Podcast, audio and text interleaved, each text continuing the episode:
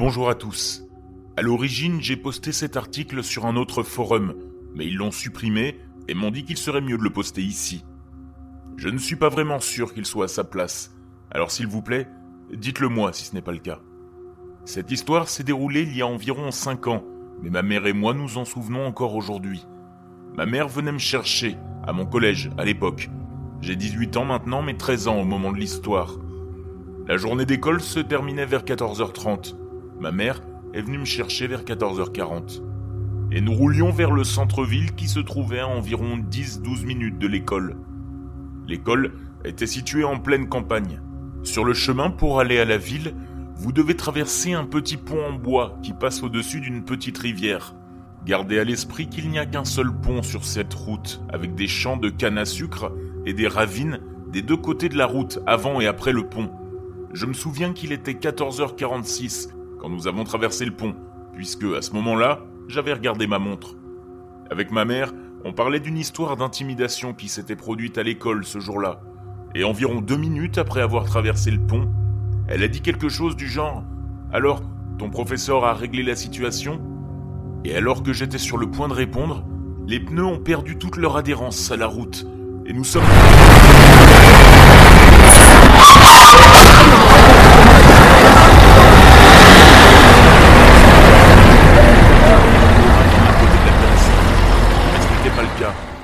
Tout d'un coup, nous étions de retour sur la route. Mais elle avait changé. Alors que nous essayions de nous remettre de nos émotions, ma mère conduisait toujours, mais beaucoup plus lentement. Nous nous sommes toutes les deux figées en voyant le pont que nous venions de passer quelques minutes avant, à 200 mètres devant nous. Je me souviens juste du sentiment que j'ai eu après, ce sentiment que tout était éteint et que je me sentais pas bien, comme si j'étais quelque part où je n'étais pas censé être. Et même jusqu'à ce jour, je ne suis pas capable de me débarrasser de ce sentiment. J'ai réussi à me calmer depuis, mais aucun de mes proches ne croit mon histoire. Aujourd'hui encore, tout le monde pense qu'il s'agit d'une histoire inventée. Pourtant, nous nous souvenons toutes les deux des moindres détails de cette histoire, de façon si vivante. Ça fait longtemps, mais c'est toujours vivace dans ma tête. C'est comme ça que j'ai été attiré vers les anomalies, les glitches dans la matrice et les activités paranormales. Contexte local. Je vis dans une ferme sur le flanc d'une montagne au milieu de nulle part dans le centre de la Colombie-Britannique. Il n'y a pas de réseau cellulaire, les voisins ne sont pas à portée de voix. C'est un mode de vie très solitaire. Ma caravane se trouve au sommet de cette propriété, à côté d'une grange entourée à 360 degrés de forêt, à l'exception de la petite route qui mène ici. La montagne, le mont Ida, a une longue histoire avec les aborigènes de ma région. On me raconte des histoires sur la montagne depuis que je suis enfant. En gros, le résumé de chaque histoire, c'est que les gens sont bannis de la montagne parce que les esprits la rendent trop dangereuse. Toutes sortes de choses étranges ont été vues et sont arrivées sur cette montagne.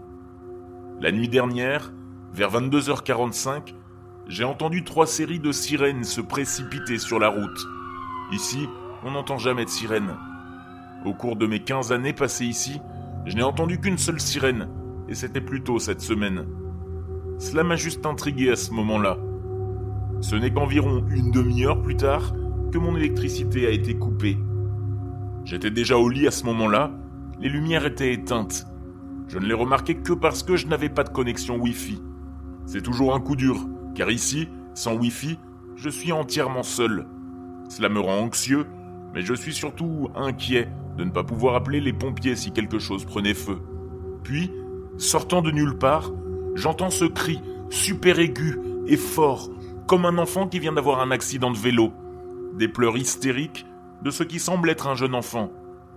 Mes chiens sont devenus complètement fous à la porte. Si vous connaissez les cougars, vous devez savoir qu'ils peuvent souvent imiter les pleurs d'un enfant, et de manière effrayante aussi. Donc, allongé là, alors que la tension monte, je me rassure en me disant que c'est sûrement juste un cougar. Pour moi, c'est le scénario le plus plausible.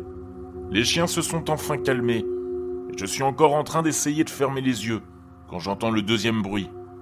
C'était un son indescriptible que je n'avais jamais entendu de ma vie. Celui-là ressemblait à un mélange de tous les monstres des films d'horreur en un seul. Je ne peux même pas le décrire.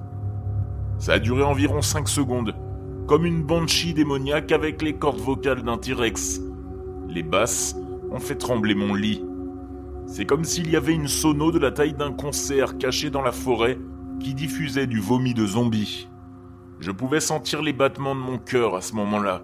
Mes chiens se comportaient comme des pitbulls enragés qui se dirigeaient vers la porte, en grommelant et en grognant, comme si ce qui venait de hurler était de l'autre côté de la porte. Je ne savais pas quoi faire à ce moment-là. Je ne pouvais pas appeler ou entrer en contact avec qui que ce soit. Les lumières sont éteintes, je suis allongé dans le noir, complètement effrayé. Je n'avais pas l'intention de me lever et d'aller enquêter, on était en plein hiver.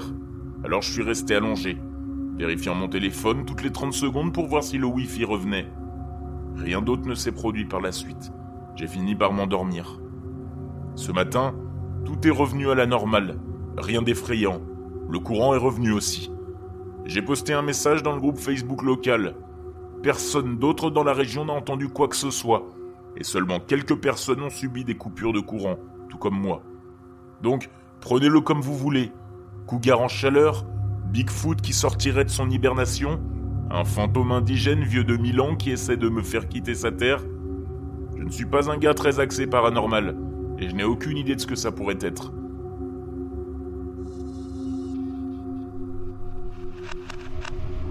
Depuis mon plus jeune âge, j'ai été sensibilisé et convaincu qu'il pouvait exister quelque chose au-delà des êtres vivants, comme des esprits, des fantômes, etc. Je voyais parfois des ombres noires, où je faisais l'expérience de choses inexplicables. Mais ce qui s'est passé cette nuit-là dépasse tout entendement. Le 8 octobre 2021, j'étais assis dans mon salon me plongeant dans le film que je regardais. De l'endroit où j'étais assis, on pouvait voir la porte d'entrée, ce qui signifie qu'on pouvait voir si quelqu'un était là ou pas. Nous avions également une caméra de sonnette qui me signalait tout mouvement détecté, même celui des voitures.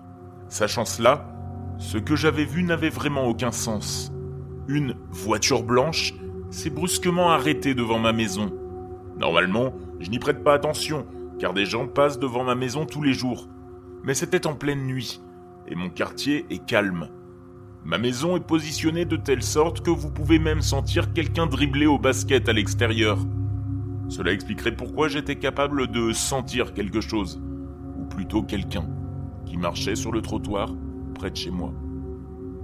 Plus tard, j'ai appris que mon frère aîné avait affirmé avoir entendu cette soi-disant personne crier en sortant de la voiture. Sa chambre se trouve à l'avant de la maison, ce qui signifie qu'il aurait pu voir tout ce qui s'est passé. Malheureusement, il n'a vu la voiture s'enfoncer dans la nuit qu'après que la fille ait crié et se soit enfuie. Mon frère et moi sommes les seuls à avoir vu ce qu'il s'est passé. Nous avons même demandé à notre mère qui avait accès aux images de la caméra de notre porte d'entrée, on pourrait penser que cette caméra serait utile, non? Eh bien malheureusement, cette caméra n'avait rien à montrer. Lorsque nous avons regardé la vidéo de la sonnette, il n'y avait que de l'obscurité. Rien d'anormal en apparence. Pas de voiture blanche et certainement pas de femme en détresse. La chose la plus évidente que je pouvais relever à propos de la séquence, c'est qu'elle semblait avoir été modifiée d'une certaine manière, comme si des morceaux avaient été copiés et collés. Malheureusement, cette histoire s'arrête là, car je n'ai encore rien appris de nouveau. Je me retrouve avec plus de questions que de réponses.